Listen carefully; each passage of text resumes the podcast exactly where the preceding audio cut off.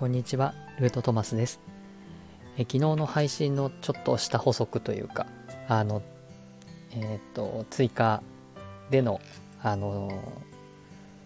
お話なんですけれども、昨日あのカルマの解消と鎮魂のために、え古代日本の真実を知ることが必要ということでお話しさせていただきたんですけれども、あのそうですね、この特に2023年前から言われてることなんですけれども2023年2024年はあの本当に大きく、うん、この状況というかですね、えー、世界の在り方が大きく変わっていくということが言われています。で、まあ、日本のそのテレビ報道っていうのは本当にちょっと偏ってるところがあるので、えー、それそこからの情報だけだとわからないこともすごく多いんですけれども本当に世界ではあの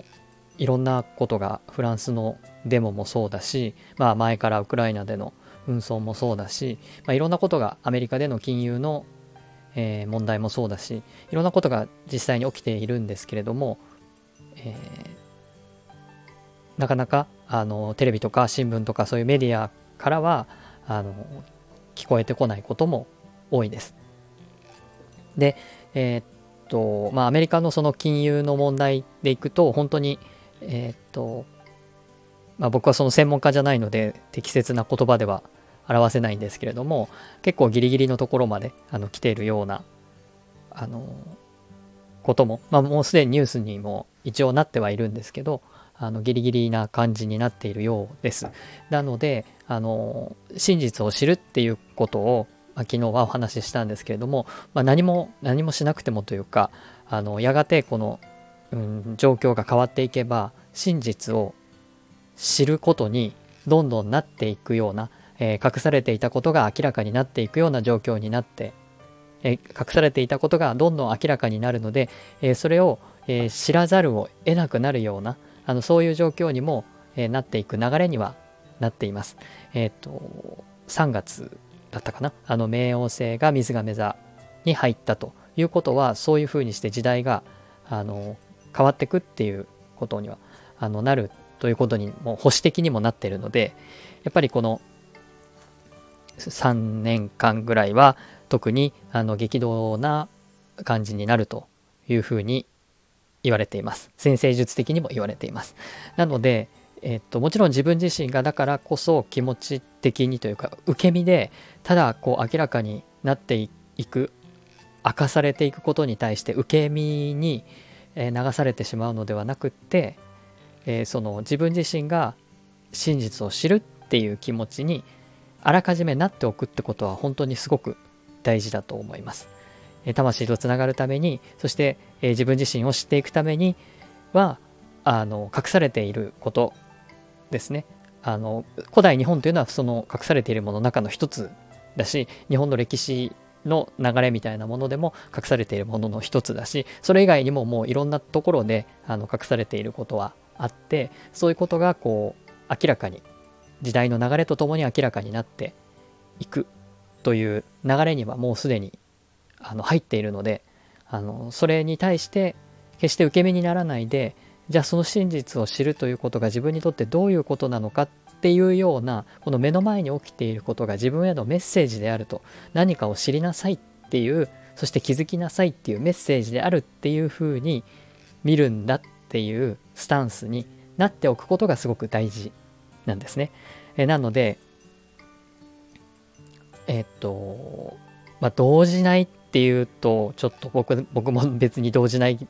何も動じないわけじゃないのであの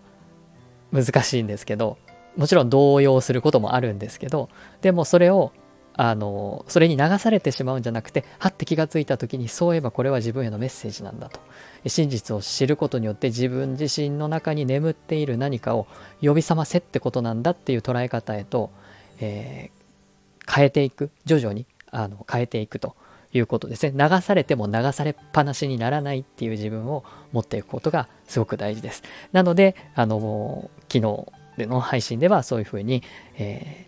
ー、カルマの解消と鎮魂のために、えー、古代日本の真実を知ることが必要というふうにお話をさせていただきました。僕は今古代日本というところにフォーカスし,、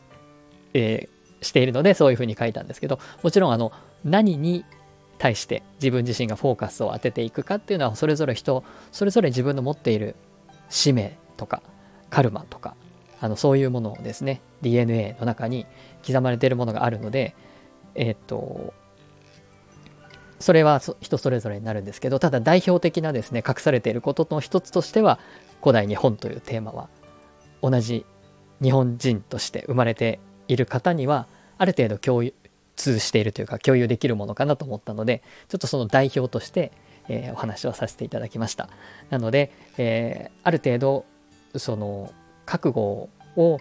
しておくあの覚悟を持っておくことはもうこのグレートコンジャンクションというあの2020年の時からあの始まって